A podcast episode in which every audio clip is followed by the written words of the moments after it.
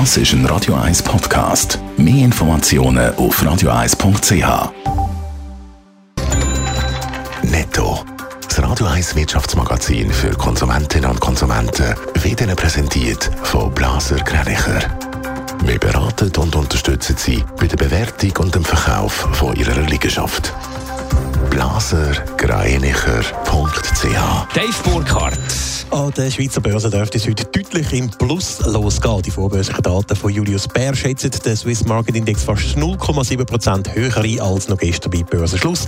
Alle zwanzig S M I-Titel starten ebenfalls im Plus. Am besten in Genk und Richemont mit einem Plus von eins Komma eins Prozent. Der zweite Tag hintereinander gibt der Ölpreis nach. Ein Barrel von der Nordseesorte Brent kostet hundertzwölf Komma elf Dollar. Das ist ein Prozent weniger als gestern. Schon gestern ist der Preis um sieben Prozent gesunken. Grund dafür ist unter anderem der anhaltende Lockdown in der Wirtschaftsmetropole Shanghai.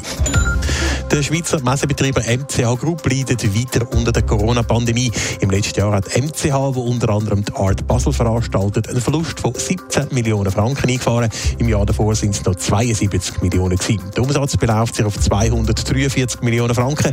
Im Vorkrisenjahr zweitausendneunzehn sind es noch fast doppelt so viel gewesen.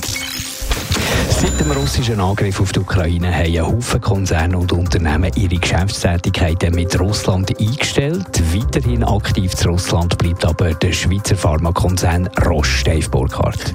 Ja, es würden weiterhin Medikamente auf Russland geliefert, sagt der C E O von Roche, Severin Schwan, heute im Interview mit den Tamedia-Zeitungen. Es gäbe einen internationalen Konsens, dass Medikamente eben nicht unter Sanktionen fallen. Außerdem können ja Roche jetzt nicht einfach russischen Patientinnen und Patienten ein lebensrettendes Krebsmedikament einfach so vorenthalten. Roche hat weiter die Verantwortung gegenüber allen Patienten, die von ihren Medikamenten abhängig sind. Insgesamt sind in Russland achthundert Mitarbeitende für Roche im Vertrieb im Einsatz. Eine eigene Produktionsstätte gäbe es aber keine.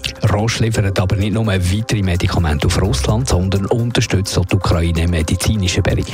Ja, Roche will der Ukraine Antibiotika für mehrere Millionen Franken spenden. Das ist aber offenbar gar nicht so einfach. Im Moment gerade in Sachen Lieferungen sei alles sehr kompliziert worden, sagt dann auch der Severin Schwan.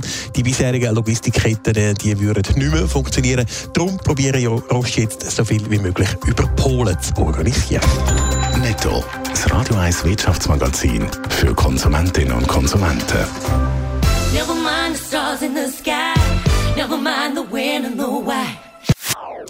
Das ist ein Radio eins Podcast. Mehr Informationen auf radio eins punkt c h.